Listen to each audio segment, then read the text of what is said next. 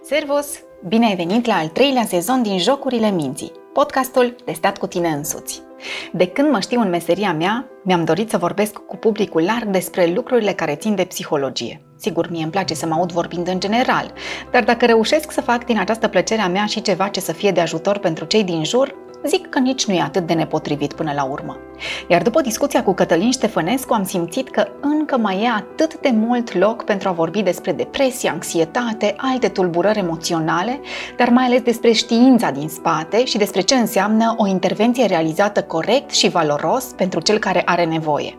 Așa cum spune și Cătălin, cred că în multe contexte toate aceste dificultăți emoționale sunt privite într-un mod rudimentar și sunt sigură că aici nu vorbim despre noi, cei care suntem în această comunitate, eu și voi cei care ascultați.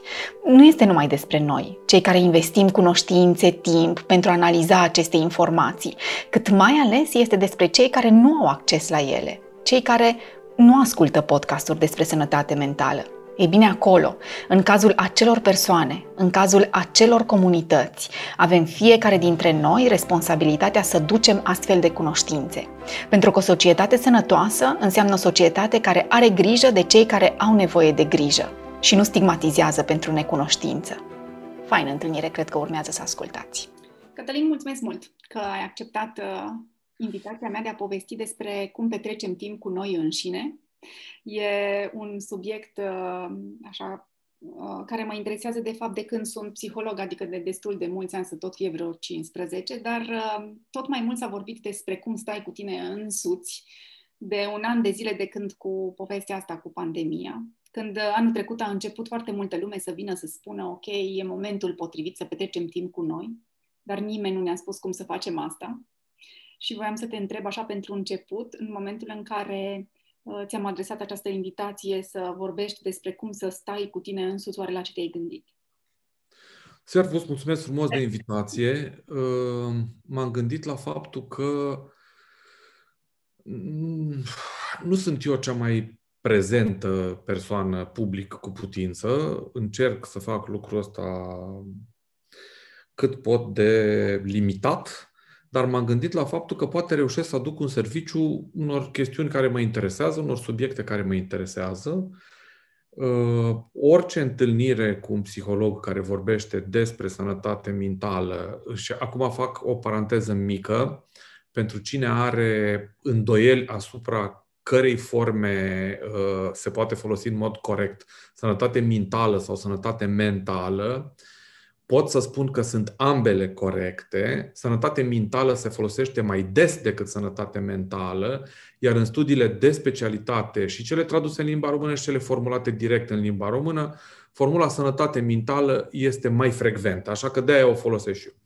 Și revin și spun, e un subiect care mă interesează, e un subiect la care încerc să-mi aduc contribuția în mod voluntar, așa cum alții plantează copaci sau, uh, habar n-am, au grijă de persoane în vârstă sau asta este una dintre zonele în care fac și eu partea mea de voluntariat, dincolo de faptul că mă interesează foarte tare și că e o zonă care mă preocupă.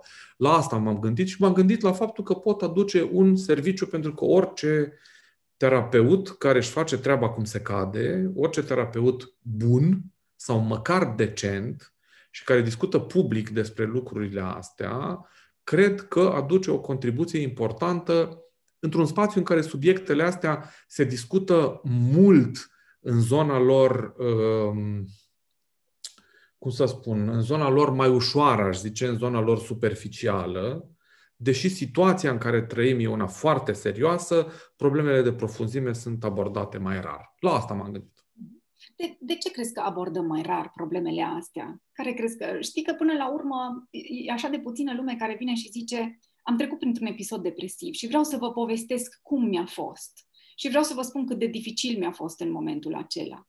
E această stigmă asociată a, cu, cu a discuta despre dificultățile emoționale prin care trecem, să nici nu le zicem probleme. Um, Cred că povestea e un pic mai largă și tu asta știi foarte bine. Uh, nu e doar stigma, ci este și, și de fapt nu e ceea ce spune lumea despre tine, e și ce spui tu despre tine în situațiile astea. Um, odată, e o distinție importantă între ce înseamnă să traversezi unul sau mai multe, de cele mai multe ori mai multe episoade de anxietate și ce înseamnă să traversezi unul, de obicei mai multe, episoade de depresie. Uh, de foarte multe ori anxietatea e asociată în mod greșit și superficial cu o vagă stare de îngrijorare, lucruri legate de viața de zi cu zi, mici chestii care se întâmplă în viața fiecăruia, depresia fiind, că mă ia și râsul acum, și asta știu mulți probabil dintre cei care ne ascultă, uh, depresia fiind și o parte din tipul de discurs care sună așa. Vai, tu așa de deprimat am fost zilele astea sau uh, servus dragă, așa de deprimat sunt zilele astea, eu că și dau în depresie, să știi imediat dacă mai povestești din astea și așa mai departe. Și asta e zona aia superficială care nu e condamnabilă pentru că uh, nu e condamnabilă pentru că sunt oameni aflați în necunoștință de cauză despre ce e vorba. Datoria ta, datoria mea e să-i punem în cunoștință, să-i aducem în cunoștință de cauză în cazul ăsta, anxietatea și depresia sunt două chestiuni dificile, grele, complicate. Sunt lucruri care îți inhibă profund atât comunicarea cu sinele cât și comunicarea cu ceilalți. Prin urmare, de aia știm atât de puține lucruri despre ele, pentru că nu ne e doar rușine să povestim așa ceva, din cauza tipului de societate în care trăim, din cauza faptului că trebuie să spun asta cu toată gura și cu responsabilitate, din cauza nivelului rudimentar în care încă sunt văzute lucrurile astea în România, și un spectru larg al acestor lucruri, despre care sper să vorbim la un moment dat. Deci nu e doar faptul că ți-e rușine de alții, ci e și faptul că uneori greutatea care apasă pe umerii tăi și pe sufletul tău este atât de mare pot să vorbesc în cunoștință de cauză despre anxietate. Anxietatea este o povară, uneori de dimensiuni colosale, care te strivește și care îți taie legăturile cu orice formă de libertate de a vorbi despre ceea ce ți se întâmplă. Prin urmare, în cazurile astea e nevoie de ajutor, e nevoie de ajutor calificat, iar în cazul tulburărilor grave, al tulburărilor mentale, de, de sănătate mentală grave, um, acolo lucrurile sunt și mai complicate. Acolo sunt și mai complicate pentru că um, o să ies un pic din zona asta și dacă îmi dai voie încerc să fac o mică distinție aici între bolile, afecțiunile, tulburările contemporane, astea care sunt de oarecare suprafață și cele care te disfuncționalizează, cele care te scot din viața normală, ă, te incapacitează să fii cel care ai fost cu ceva vreme în urmă, să-ți faci meseria, să comunici, să fii tu cel care erai odinioară. Ori, hai să zicem, tulburările de personalitate în cazul ăsta. Orice afecțiune psihică gravă sau serioasă, um, în România încă e o problemă. Sunt lucruri pe care le băgăm sub preș, așa cum băgăm foarte multe forme de dizabilitate. Uh, nu vreau să confundăm dizabilitate cu subiectul pe care îl avem acum, e doar o alăturare de subiecte. Ele se pot și întâlni, dar în cazul ăsta este o alăturare de subiecte, pentru că, în general, dacă oamenii nu sunt la fel de funcționali cum suntem noi, dacă în jurul nostru nu este imaginea aia ideală pe care dorim cu tot din adinsul să o proiectăm, tot ce nu ne convine intră în zona lucrurilor pe care tindem să le ascundem. Iar pe oamenii cu dizabilități, pe oamenii cu tulburări psihice grave, ă, pe ceea ce numim, o să spun foarte frust lucrul ăsta, nebunii pe care îi vedem prin oraș. Mă doare să spun așa ceva, pentru că e ceva grav și urât. Sunt oameni bolnavi, sunt oameni care suferă, sunt oameni pe care de cele mai multe ori avem Puh, avem uneori chiar ticăloșia, alteori inconștiența de a-i coborâ din drepturile de demnitate umană pe care ei le au și care sunt egale cu ale oricărei ființe umane de pe lumea asta, ne batem joc de ei, râdem de ei, uh, îi umilim de foarte multe ori. Uh, dacă suntem cinstiți cu noi înșine, recunoaștem faptul că trăim într-o societate în care o persoană bolnavă psihic grav e o persoană pe care fie o ascundem, fie o stigmatizăm cumplit um, și prin stigmatizare înțeleg și o batjocură pe care cu greu o pot descrie în cuvinte. Astea sunt semne de societate aflată încă într-un nivel rudimentar al dezvoltării ei și al relațiilor comunitare. Dar nu vreau să o lungesc foarte tare, mă înfierbând foarte tare când vorbesc despre așa ceva, pentru că e un subiect care mă interesează și mai mult decât atât, mă înfierbând pentru că felul în care tratezi minoritățile, de orice fel vor fi fiind ele, felul în care tratezi mediul în care trăiești, mediul înconjurător, mediul urban, mediul citadin, mediul rural, spațiul în care trăiești, blocul în care trăiești, felul în care te comporți ca individ atunci când știi că ai vecini, uh, felul în care te adresezi pe stradă, felul în care îți vezi semenii loviți de o boală, toate lucrurile astea sunt date esențiale ale nivelului de civilizație. Ori noi credem despre noi de foarte multe ori că suntem o societate foarte civilizată. Noi credem despre noi că sunt tot soiul de chestii disfuncționale la nivelul unor ticăloși politici care manipulează totul, Alții dar noi suntem niște inocenți. Mhm. Nu, nu suntem niște inocenți. Uh, de multe ori suntem siniștri în ceea ce facem și e bine să vorbim uneori despre lucrurile astea, e bine să le amintim pentru că suntem departe de ființele ideale pe care ni le proiectăm uneori cu mințile noastre.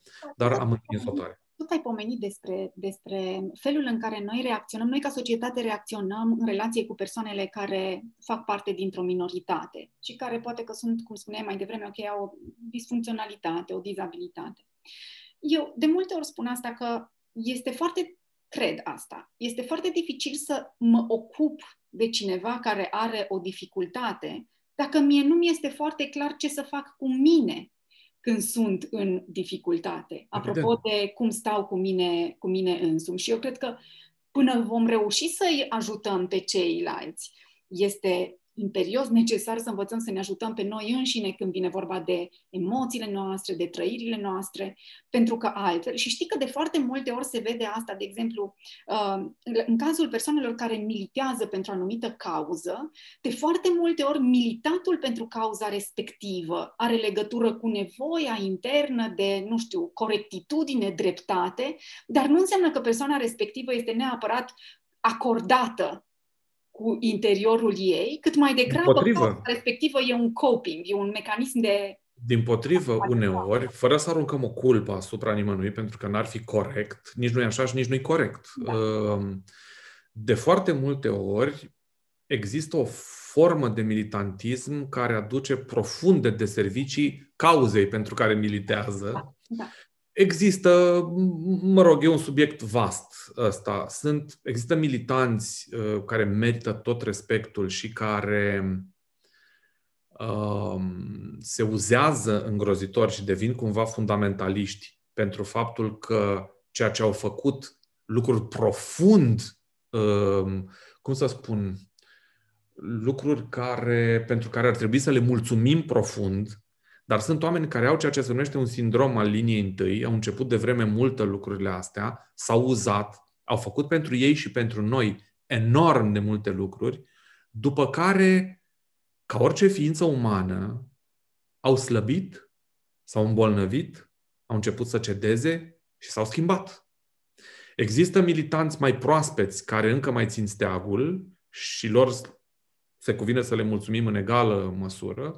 Există însă și militanți care militează pentru că a milita e cool, pentru că a milita e trendy, pentru că a milita îți dă mm, un rost în viață la un moment dat.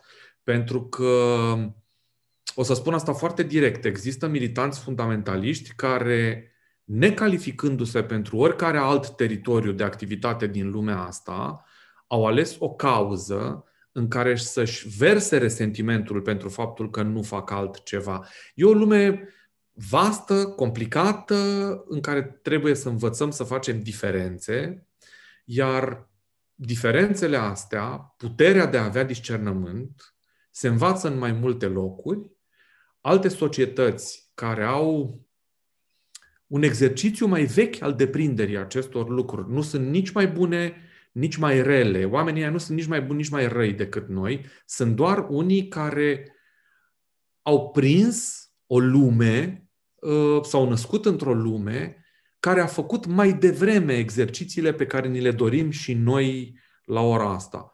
Ca să încerc să răspund exact uh, întrebării tale, da, trebuie să avem un nivel decent al relației cu sinele, trebuie să fim învățați că trebuie să avem un nivel de decență a relației cu sinele, că există un nivel al relației cu sinele, că există comunicare cu tine însuți, că există o formă de evaluare care ți este și de autoevaluare care ți e profund necesară, iar atunci când ceva nu funcționează în zona asta, a te duce și a cere ajutor nu e o dovadă de slăbiciune, nu e o dovadă de excesivă vulnerabilitate, ci e o dovadă de civilizație elementară, exact ca atunci când ai febră, exact ca atunci când tușești, exact ca atunci când te doare nu știu ce și te duci la un medic și spui, mă doare asta.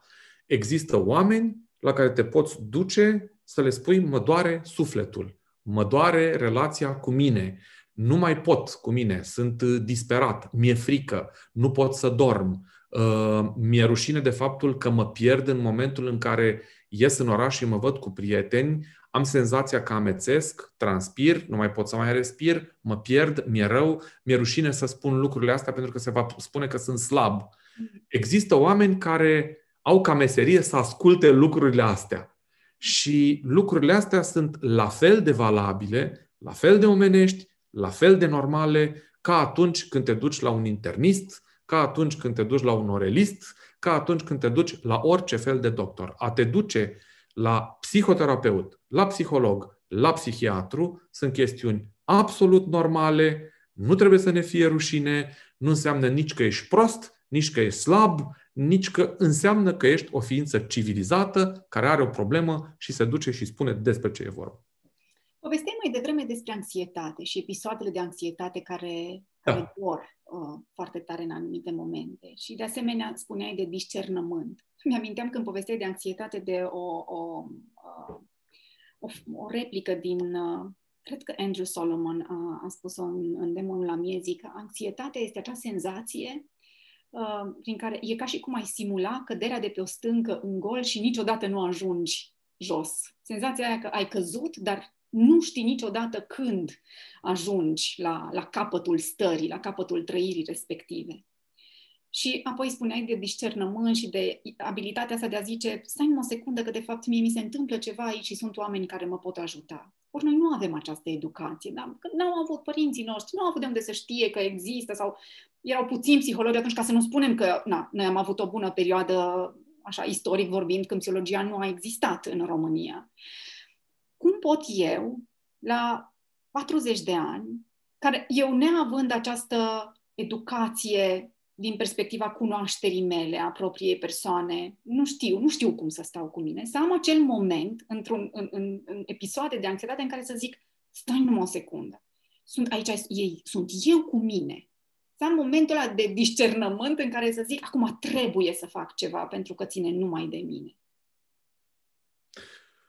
Nu știu să răspund la întrebarea asta în mod precis, nu știu să dau o soluție. Um, pot doar să ghicesc anumite lucruri, pot să spun uh, lucruri legate de experiența personală, pot să spun lucruri legate de experiența unor oameni pe care îi cunosc. Aș începe însă prin a spune că fie și din prudență, dacă nu din altceva, aș scoate din uh, referirea pe care ai făcut-o la Andrew Solomon, cuvântul simulare, pentru că e un cuvânt care trezește suspiciune. Uh, oricum e un cuvânt greu, simulare e un cuvânt greu și complicat, ca să zic așa. Da, e o cădere care nu se termină niciodată. Cineva care a experimentat felul ăsta pe proprie piele, felul ăsta de cădere, nu o să-i spună niciodată simulare, o să-i spună cea mai cruntă confruntare cu cel mai crunt tip de realitate pe care l-a întâlnit vreodată. Căderea continuă într-un haos în care te-ai uitat, într-un haos care, uitându-te în el, te-a privit la rândul lui și pe tine, în adâncul tău, iar în momentul în care te uiți în haosul ăsta, în adâncul ăsta, uh, există filozofi celebrisimi care vorbesc despre asta, dar acum e un lucru cât se poate de comun. Te uiți în golul lumii sau în golul, în abisul tău, în orice formă de abis, pentru că nu mai contează. Te uiți într-un abis. Abisul ăla se uită și el în tine și este una dintre stările pe care foarte greu le poți descrie în cuvinte. Asta știu doar psihoterapeuții, terapeuții, o, insist să spun de multe ori, terapeuții buni, pentru că nu-i tot una să fii un terapeut sau un terapeut bun. Uh, și sper să putem să vorbim și despre asta, că e un lucru esențial. Uh, pentru că numai ei știu în câte feluri pot oamenii să exprime lucrurile astea. Cât de uh, ce adânc, ce suferințe adânci poate să conțină uh, o frază cât se poate de nevinovată. Un set de fraze cât se poate de banale la un moment dat.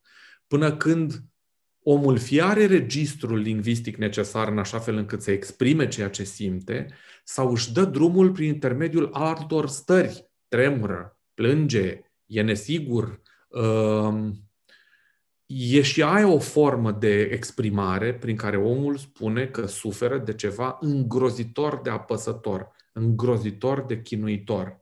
De ce calc pe unele cuvinte? Calc pe unele cuvinte nu ca să fac situația nu știu cât de dramatică, ci ca să încerc să-i fac pe cei care ne ascultă și care sunt spre norocul lor într-o formă bună, uh, să înțeleagă că muncile interioare, suferința interioară, e ceva extraordinar de chinuitor. Că ai spune cuiva, bă, habar n-ai ce înseamnă niște dureri adevărate, să te doară ceva cu adevărat, iar tembelismele și închipuirile tale din cap sunt niște mofturi. A spune lucrurile astea e profund condamnabil. Pentru că durerile interioare, odată, fac parte din altă lume iar intensitatea și, cum să spun, și durerea reală pe care ți-o produc este nu doar comparabilă cu durerea fizică, uneori poate să depășească durerea fizică, așa și cum durerea fizică e ceva ce uneori este incomensurabil pentru mulți dintre noi, cei care sunt bine acum trebuie să înțeleagă că nu există o competiție a durerilor. Că e o mare eroare, e o nedreptate să vorbim despre lucrurile Nu avem o normă. Exact. Nu avem un tabel în care spunem, băi, durerea fizică e până aici, iar durerea aia interioară uh, e până aici. Nope. Nu există. Și tu încă n-ai ajuns acolo, mai ai. Deci nu te poți plânge acum, știi? Că de multe ori auzim asta. Hai, lasă, știi, minimizarea asta. Hai, lasă, că nu e așa de grav. Acum, ce te plângi de lucrurile astea? Eu nu am timp de depresie acum. Eu nu am timp de chestia asta. Este boala omului care are vreme. Câtă vreme te ții pe picioare, ești ok, ți se spune. Câtă vreme te ridici în picioare, ești ok. Ori nu e deloc așa. Sunt și boli grave, palpabile, ca să zic așa, pe care le duci pe picioare. Se vorbește tot timpul despre boli perverse pe care le duci pe picioare și care te lovesc crunt la un moment dat. E bine să știe toată lumea că și bolile interioare um, te pot lovi la fel, sunt la fel de perverse, dacă nu mai perverse uneori. Uh, nu e de făcut ierarhii în situația asta. Și aș mai vrea să mai spun ceva foarte scurt și revin.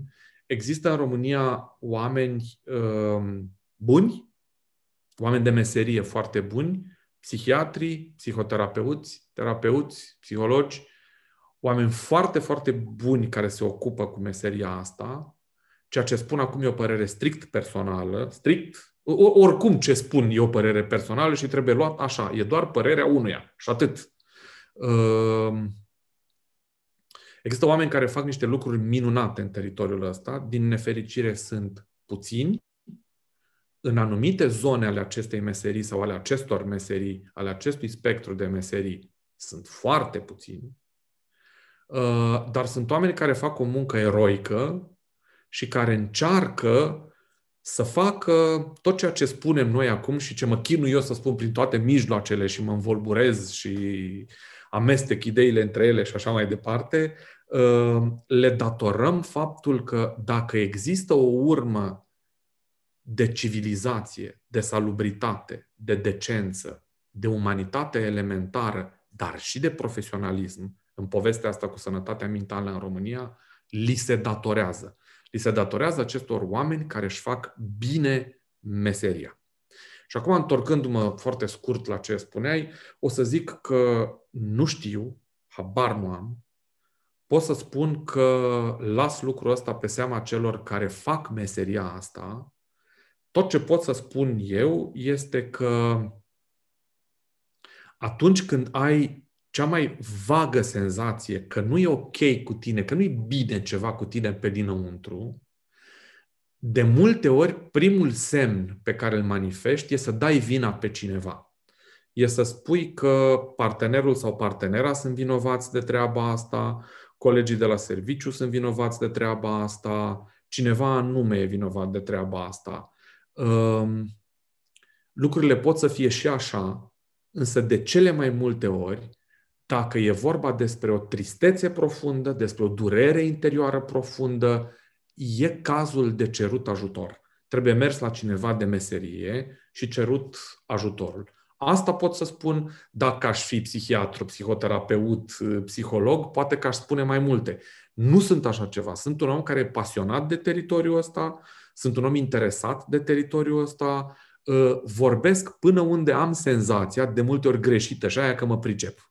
Uh, iar nivelul ăla este foarte jos, e nivelul omului preocupat de ceea ce se întâmplă în jur, e nivelul omului care, din solidaritate și din dragoste față de semeni și prieteni, încerc să-mi ajut apropiații sau oamenii pe care îi cunosc și care suferă de așa ceva, așa cum încerc să mă ajut și pe mine și încerc să spun în stânga și în dreapta cât pot și cum pot că vin dintr-o educație, dintr-un tip de educație în care a exprima orice formă de vulnerabilitate uh, era o nenorocire.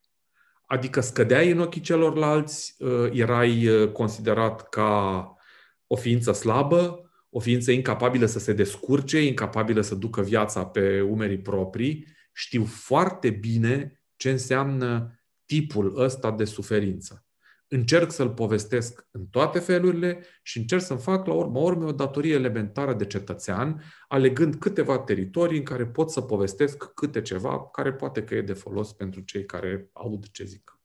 Până la urmă, cred că e ideea asta de, din, din ce spui, eu asta, asta înțeleg, că ideea asta de conștientizare a faptului că ceea ce ți se întâmplă este serios, pe de o parte, e pe bune, și în al doilea rând, ideea de, după conștientizare, de a merge mai departe și a zice e ceva cu ce eu nu mă descurc, dar sunt sigură că sunt oameni care pot să vină să mă ajute cu asta. Și povesteai despre terapeuți buni sau mai puțin mm. buni. Iar eu când ai zis asta m-am gândit la, așa cumva stăteam și mă gândeam, ok, ce aș zice dacă cineva m-ar întreba asta? Și cred că eu aș face diferența între un terapeut bun și mai puțin bun, gândindu-mă la acel moment pe care îl descriai mai devreme cu abisul care se uită înapoi către tine, se uită înspre tine.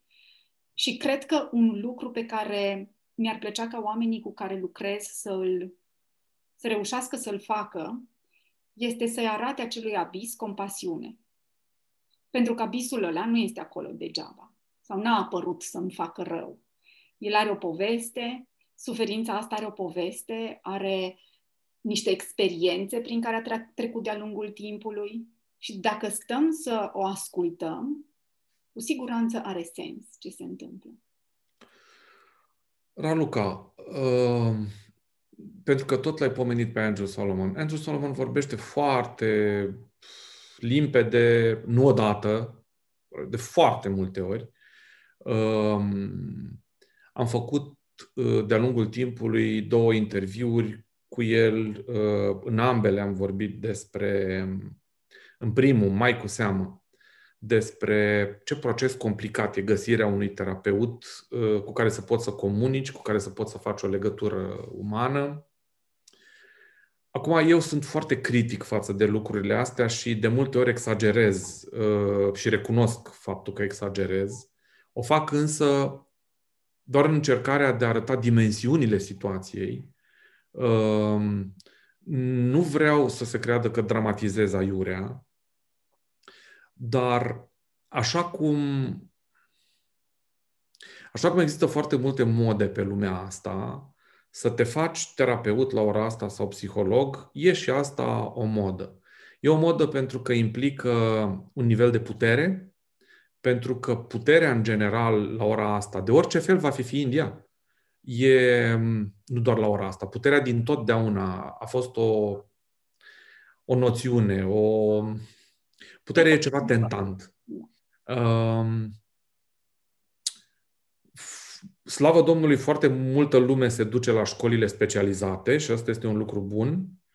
Nu e deloc rău dacă ești cineva care suferă de așa ceva și te duci în căutarea suferinței tale și te duci la o școală de felul ăsta. Nu e nimic rău în povestea asta. Cine spune ăia care se duc să învețe să-i repare, spun acum ceva frust, dar de multe ori așa se spune. Cine se duce să încerce să-i repare pe nebuni, e el însuși nebun și de-aia o face, toți psihiatrii sunt nebuni. Toți psihologii, to- tuturor psihologilor le lipsește o doagă, toți terapeuții au toate țiglele pe casă, etc., etc. Toate lucrurile astea au și n-au o doză de adevăr. Au o doză de adevăr în măsura în care există oameni foarte bun de meserie care empatizează atât de mult sau comunică atât de mult sau intră într-o legătură atât de umană încât așa cum o fac mulți studenți la medicină care se îmbolnăvesc de toate bolile pe care le studiază, li se întâmplă și lor atunci când intră în legătură cu un om. Dacă sunt ființe mai bizare în viața de zi cu zi, s-ar putea să fie în meseria pe care o fac niște zei de-a dreptul. Va să zic că judecățile astea sunt judecăți uh, ridicole de foarte multe ori, să spunem așa ceva despre oamenii care sunt un pic altfel decât noi, dar sunt și terapeuți care, hai să o spunem pe aia dreaptă și sunt foarte mulți, care au făcut lucrul ăsta pentru că e la modă, habar n-au de meserie și nici măcar nu au decența elementară, dacă tot au terminat o școală, să consume un pic de timp dintr-o zi, citind despre meseria lor, studiind meseria lor, încercând să învețe ce n-au făcut în timpul școlii sau ce nu s-a făcut în timpul școlii, că s-ar putea, școala nu e ceva ce ți arată tot ce se poate arăta pe lumea asta, de-aia există mai departe formare, de-aia există mai departe grupuri de formare și formatori, de-aia există mai departe diferite trepte de calificare profesională, să faci lucrurile astea orice lucru legat de sănătatea umană, indiferent ce fel de medic, indiferent ce fel de terapeut, meseriile astea sunt meserii care se învață zilnic. Sunt meserii cărora trebuie să te dedici, sunt meserii pentru care trebuie să înțelegi că școala nu se termină niciodată. Uh, medicii de meserie fie ei psihiatri, chirurgi, oreliști, ce vor fi fiind, trec printr-o niște perioade extrem de grele, sunt ani întregi, 15, 16, 17 ani de studii, în care îți freci coatele pe băncile școlilor și în care și dacă lucrezi într-un sistem cum sunt sistemele astea mai puțin avansate, suferi ca ființă umană, terapeuții iarăși au de învățat foarte, foarte mult până să ajungă la un nivel bun de specializare, în așa fel încât să poată să ajute. Toate lucrurile astea sunt lucruri de învățat în ani. De multe ori, pe mulți îi doboară lucrurile astea și îi mai doboară ceva. Îi doboară faptul că solidaritatea față de semeni se tocește în timp. Te chinui atât de tare să înveți lucruri, îți freci creierii atât de mult cu mestecatul unor noțiuni, încât începi să nu mai ai solidaritate față de alții, um, începi să-i repezi pe oameni. Dacă nu începi să-i repezi fără să-ți dai seama, vorbești cu un ton mai aspru, te exprimi mai frust, abordezi oamenii mai brutal, um, pierzi contactul, ca să zic așa. Ori ca să fii un foarte bun terapeut, trebuie să știi, în primul rând, foarte multă meserie, uh, trebuie să citești tot timpul despre lucrurile astea, să fii la curent cu ce se întâmplă, dar în mod absolut clar, să faci exercițiul ăsta, care e unul dintre cele mai grele exerciții de pe lumea asta. Să iubești oamenii. Și e unul dintre cele mai grele lucruri pe care cineva le poate face pe lumea asta. A iubi oamenii e un lucru extraordinar de greu. Deseori, n-ai foarte multe motive să faci treaba asta. Oamenii fac tot soiul de lucruri îngrozitoare. Uh, cu toate astea, singura soluție de a-ți repara semenii, de a-i ajuta, e să iubești. Și poate că... Uh, și a iubi pe oameni e foarte greu. Poate că o tehnică bună aici, și nu este numai pentru terapeuți, cât și pentru, cred că pentru fiecare dintre noi, este um, să ne amintim tot timpul, și eu tot repet asta, cred că am zis-o și mai devreme, că comportamentul omului din fața noastră, oricât de dificil este de înțeles, de digerat, este cu certitudine sau poate fi cu certitudine explicat de povestea lui.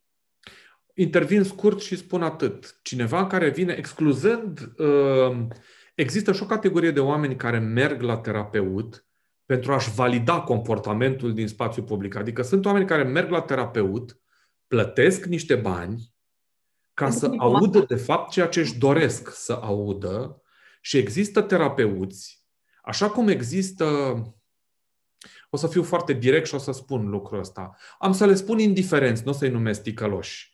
Ehm, există terapeuți indiferenți sau mai puțin responsabili, așa cum, de exemplu, ehm, există arhitecți care primesc o sumă de bani de la cineva care spune, băiatul, ai banii ăștia aici, nu vorbi că mă deranjează dacă vorbești și sunt sigur că tu ai o treabă și eu te rețin. Ia banii ăștia și construiește o casă așa cum îți spun eu. Există arhitecți care sting gura în momentele astea, iau banii ăia și construiesc casa așa cum li se spune. Așa există și la terapeut niște terapeuți care își primesc banii, își primesc pacienții sau clienții, depinde cum doresc ei să-i numească.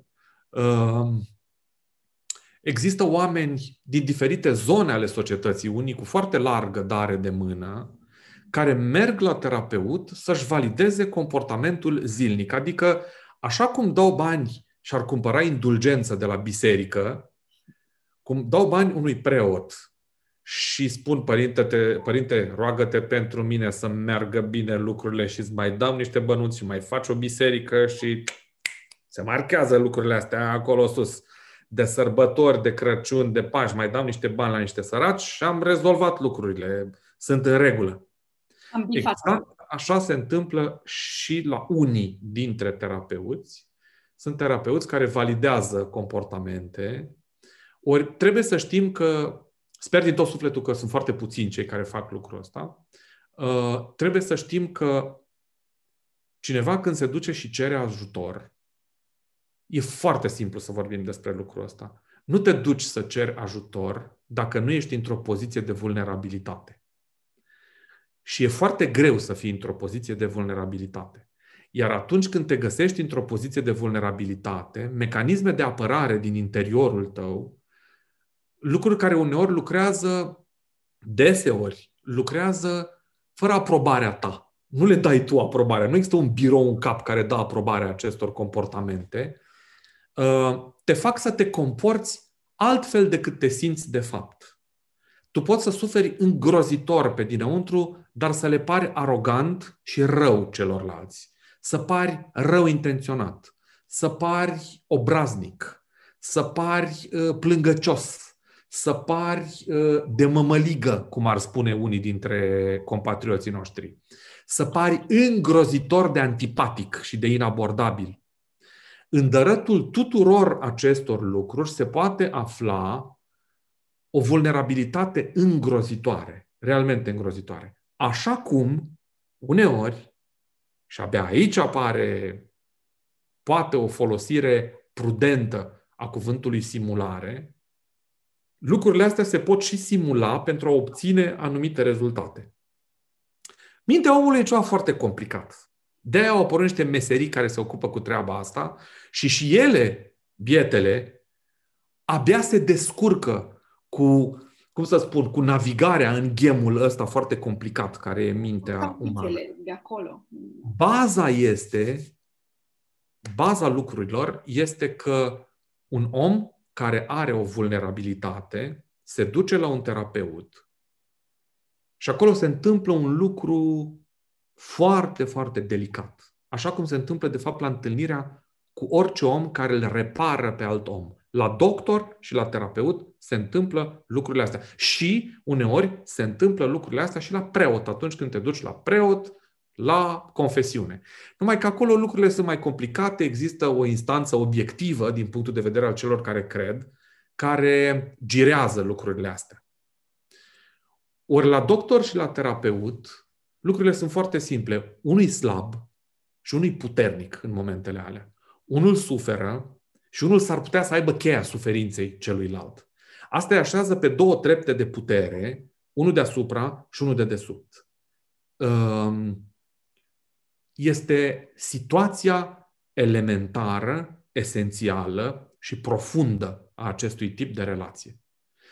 Dacă cel care suferă reușește să se deschidă și simte din partea celui puternic o formă de solidaritate și de empatie, um, atunci se creează relația ideală. De multe ori însă, tipul ăsta de relație nu se creează nu pentru că cele două ființe nu simt cu adevărat ceea ce simt, ci și pentru că cele două ființe comunică prost. Și deseori, nu doar cel care are o vulnerabilitate comunică prost, și cel care deține puterea comunică prost în situația asta. Cel care e pe o poziție, hai să zicem că e pe o poziție de putere superioară. Și ăla poate să comunice foarte, foarte prost. Sunt tot soiul de factori care se reglează cu acord fin în situațiile astea. Nu-i nimic uh, bătut în cuie, nu-i nimic așa se face în situațiile astea, așa cum uh, dau tot timpul, fac tot timpul paralela asta cu medicina pentru că e o paralelă sănătoasă. Cred că oamenii trebuie să înțeleagă că un psihanalist în relație cu un um, terapeut specialist în terapii cognitiv-comportamentale, să spunem, oameni care fac parte din două școli, din două modalități diferite de a rezolva niște probleme interioare, nu sunt unul dintr-o școală bună și unul dintr-o școală proastă. Nu sunt unul dintr-o tabără bună și unul dintr-o tabără proastă. Nu sunt unul dintr-o tabără depășită și altul dintr-o tabără avansată. Nu sunt oameni care tratează în mod diferit lucruri asemănătoare și care repară oameni. Așa cum un orelist este diferit de un stomatolog. Ă, așa cum un chirurg este diferit de un internist.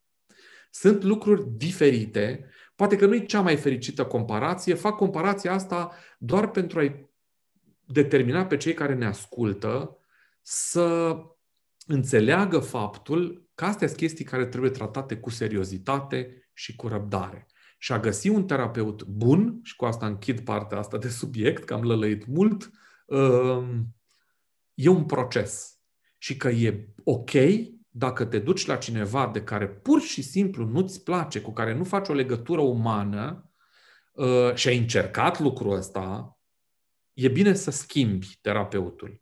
Așa cum nu e ok să te duci cu scopul de a-l verifica pe terapeut dacă e suficient de uman, dacă e suficient de pregătit, dacă e suficient de dispus să comunice cu tine. A te duce să-l verifici pe ăla, iarăși este nu cea mai bună idee, pentru că nu te ajuți pe tine în situațiile alea.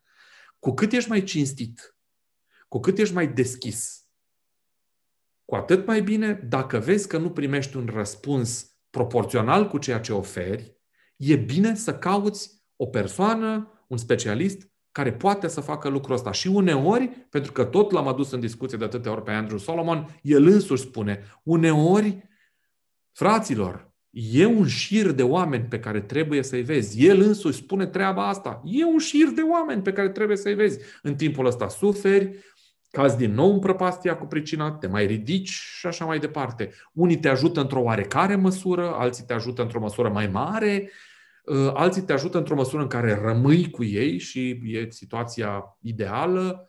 Um, sunt lucruri imponderabile de multe ori, da cred că tocmai pentru că nu putem face toate școlile din lume pentru a avea toate abordările din lume și noi am și studiat pe fapt și ni s-a și spus în școala de formare că unul dintre lucrurile esențiale pe care trebuie să le facem este să fim eclectici. Și, ok, facem aceste formări profesionale continue, dar cu toate astea putem să nu fim, cum spuneai mai devreme, potriviți și să nu avem acel, acel nivel de conexiune și asta nu înseamnă că tu nu te-ai descurcat bine să explici sau terapeutul nu e suficient de bun, ci poate chiar e nevoie de mai mulți oameni pe care să-i întâlnești astfel încât să înveți să stai cu tine, să înțelegi și un proces și un proces și ăsta de a sta cu tine însuți. Nu e un moment în care zic, gata, știu. Nu e un moment în care zic, acum am înțeles ce mi se întâmplă. Ci e constant un demers, un proces de a învăța să petrec timp cu mine tocmai pentru că eu de acum 5 ani nu sunt același cu eu de acum, cu el, cu eu din urmă cu 5 luni, până la urmă. Te vezi, în legătură cu relația asta cu sinele, care e un lucru foarte complicat de discutat, aparent. Pentru că încă suntem într-un spațiu în care asta e recepționată, e văzută ca o dovadă de slăbiciune nu e o slăbiciune să vorbești despre tine însuți, așa cum poate fi o slăbiciune să turui la nesfârșit despre tine însuți.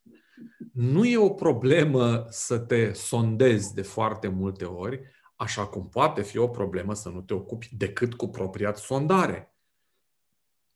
Echilibrul, rânduiala lucrurilor, bunul simț, bunul simț nu este o noțiune teoretică. Nu e o chestie care uh, cum să zic, um, bunul simț nu e ceva despre care se spune, nene, um, e doar prin cărți, e, um, sunt niște cuvinte. Bunul simț poate să fie uneori îngrozitor de palpabil. Uh, bunul simț este ceva care cântărește enorm. Și folosim formula asta atât de des încât ea se golește de conținut. Nu, bunul simț există. El există, trebuie căutat, e una dintre dimensiunile noastre umane fundamentale. Căutarea bunului simț e una dintre dimensiunile noastre fundamentale. Ori în situațiile astea, um, dau un exemplu între lumi, ca să zic așa. Sunt lumi care au negociat cu noțiunile lor de bun simț, au negociat cu noțiunile lor de comportament împreună, au negociat cu noțiunile lor de comportament în comunitate, de cum se trăiește în comunitate, uh, nu înseamnă că sunt lumi ideale, nu înseamnă că sunt lumi în care s-a atins perfecțiunea, pentru că n-a ajuns nimeni la așa ceva, suntem ca ființe umane, cu toții extrem de departe de așa ceva, dar sunt ființe aflate la alt nivel al, atât al relației cu sine în cazul individului, cât și al relațiilor în comunitate. Ei bine, sunt spații în care spitalele de psihiatrie au fost desfințate. Pentru că oamenii au ajuns la concluzia că bolnavii psihic pot fi integrați și că mai mult decât atât, cel mai bun tratament este și mai aducerea lor în societate decât sunt de fapt integrarea lor într-o comunicare cât se poate de liberă și de firească cu semenii lor. E foarte adevărat că societățile bogate își permit să facă lucrul ăsta. E foarte adevărat că societățile care au resurse își permit, hai să spunem, luxul de a face treaba asta, dar perspectiva asupra felului în care vezi sănătatea mentală e gratis Oameni buni. Aia nu costă bani, aia nu mai depinde de cât de bogată sau cât de săracă e societatea aia. Da, depinde de cum ne educăm. Depinde foarte tare de ce învățăm acasă, de ce învățăm la școală, nu de puține ori de ce învățăm la biserică, cei care frecventează biserica. Ehm, depinde de ce se întâmplă în jurul nostru, de spațiul în care trăim. Ori ca să judecăm într-un fel, și țin să spun lucrul ăsta, nu vreau să spun că alții sunt cine știe cât mai buni decât noi. Nu, sunt doar la alt nivel de exersare. Încerc, prin ceea ce spun, să zic că și nouă ne stă la îndemână un anumit nivel de exersare al acestor lucruri. Faptul că ai respect autentic față de semeni. Uh, uite, dau un exemplu. În momentul în care trăiești într-un bloc și îți dai seama că trăiești cu niște vecini, că prin pereții blocului se aude, că ești într-o comunitate în blocul cu pricina. E firesc că după ora 10 seara nu mai urli din abisul rărunchilor, e firesc ca după 10-11 seara să nu dai găuri cu bormașini în pereți, e firesc ca după 10-11 seara să-ți înveți și copiii că trăiesc într-o comunitate, pentru că se spune, ce vrei, domnule, copilul e copil, copilul trebuie să urle, asta e treaba lui, să urle. Nu! Copilul poate să fie educat, să urle când dorește el, să are, are libertatea de a face lucrul ăsta, dar uneori, dacă pretindem că suntem ființe civilizate și că facem educație cu proprii noștri copii, le explicăm că, de exemplu, uite, de la 10-11 noaptea, când alții dorm și în tot blocul ăsta se aude dacă urlăm, ă, așa cum pe noi ne-ar deranja chestia asta, îi deranjează și pe alții. Să faci lucrurile astea elementare în care să introduci încetul cu încetul, în, mai ales în mințile ăstora mici și în mințile celor tineri. Și mai mult decât atât, uneori și în mințile închilozate ale multora dintre noi, ăstora, ăștia maturi.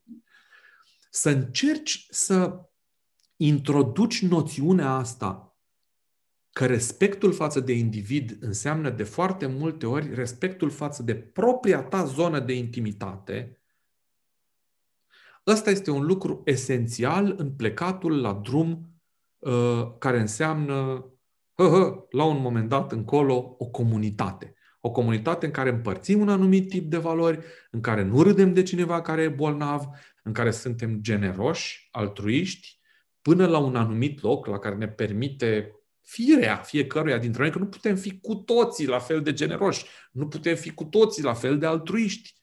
Uh, pentru cine crede în lucrurile astea și am tot respectul pentru credincioși, evident, Dumnezeu n-a răspândit altruismul la fel printre indivizi. Se vede cu ochiul liber lucrul ăsta. Mai mult decât atât, sunt parabole celebre care spun lucrul ăsta. Prin urmare, totul se învață. Important e să ai dorința să înveți, să fii un pic mai relaxat, să nu vezi doar rău în jur, să nu vezi doar dușmani în jur, să nu-ți vezi doar spațiul în care locuiești tu în jur, ci să te gândești că trăiești într-o comunitate și cu cât mai bine încerci să faci în comunitatea aia, cu atât mai bună va fi și comunitatea.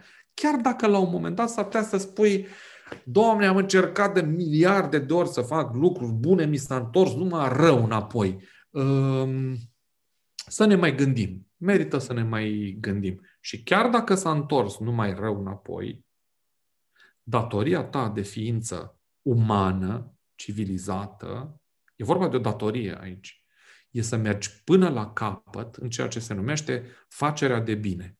Și să nu mergi în celebra vorbă românească, aia care spune că facerea de bine e ceva anume. Uh, și asta o știu toți cei care ne ascultă. Uh, facerea de bine e în primul rând ceva bine pentru tine. E despre tine, nu despre ceilalți. Scurt și cuprinzător. Am un prieten care spunea ceva foarte bun și nu l-a auzit vreme multă, nu l-a auzit compatrioții. Foarte des omul ăsta a spus, oameni buni, a face voluntariat este în primul rând a face ceva pentru tine. E greu să pătrunzi prima dată în formula asta, pentru că ai senzația că Cineva vrea să zică, domne, ceva pentru tine e ceva pentru orgoliu tău, e ceva pentru ego-ul tău, e ceva ca să ți se pună bine ceva pe răboș sus acolo în înalturi unde e judecat și așa mai departe. Nu despre asta e vorba. Sau dacă e vorba despre asta, intră și asta în paradigma asta, în, în, în punga asta uriașă de înțelesuri pe care o are ideea de a face ceva din proprie inițiativă, ceva voluntar, de a face ceva pentru alții sau pentru comunitate. Făcând ceva pentru alții sau pentru comunitate, în mod implicit faci ceva pentru tine. Pentru că nu trăiești uh, pe o altă planetă, trăiești aici. Faci ceva pentru tine în mod direct. Oricât de mulți bani ai avea, oricât de multe mașini ai avea, oricât de multe case și cu oricât de multe ziduri îți vei fi împrejmuit casele cu pricina să nu se vadă nici piscinele, nici serele, nici multitudinea de garaje. Tot trebuie să ieși de acolo, tot trăiești într-o lume. Ca lumea asta să fie mai bună și ca tu să fii mai bun, uh, trebuie din când în când să te mai gândești la cuvinte mari care par ridicole adică la bine, la adevăr și la frumos. Lucrurile astea există. Cu cât te bagi mai între pereții ăia, cu atât mai puțin trec lucrurile alea dincolo de pereții ăia. Și poate că mi-ar plăcea să spun așa înainte să încheiem, cu fiecare individ schimbăm o comunitate și nu trebuie să fie o comunitate mare. E, e foarte adevărat. Uh, mulțumesc foarte frumos pentru invitația asta. Succes în ce faci. Uh-huh. Și spun ori de câte ori am ocazia merită să ne mai gândim la ce e în jur. Merită să privim uneori și cu alți ochi semenii cu care ne vedem în fiecare zi, chiar dacă uneori ei ne exasperează. Merită să-i privim cu alți ochi, pentru că faci lucrul ăsta în primul rând pentru tine.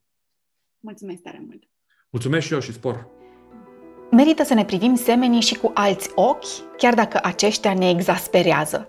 Însă facem acest lucru în primul rând pentru noi, cu ce mesaj relevant am încheiat această întâlnire despre cât de importantă este conștientizarea faptului că este esențial să avem un nivel decent al relației cu sinele, că trebuie să știm că există o comunicare cu noi înșine, că este nevoie de o analiză și de o autoanaliză pentru a ști ce ni se întâmplă.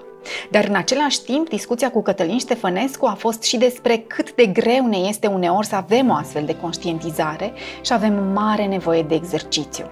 Pentru că, de multe ori, avem tendința să punem sub preș ce nu ne convine. Știu că nu e ușor și mai știu că nu e doar povara suferinței, ci este și rușinea de a avea o suferință. Nu e doar greutatea care apasă pe umeri și durerea, cât și frica de a vorbi despre suferința emoțională. Încă mai avem de muncă la a ajunge în locul în care ne-am putea numi o societate dezvoltată din aceste puncte de vedere. Dar suntem într-un loc unde au fost și societățile care acum sunt dezvoltate. Trebuie doar să ne reamintim că singura soluție de a-i ajuta pe ceilalți este să îi iubești, dar este în același timp și unul dintre cele mai grele lucruri. Eu sunt Raluca Anton și vă aștept tot aici la un nou episod din Jocurile Minții podcastul de stat cu tine însuți.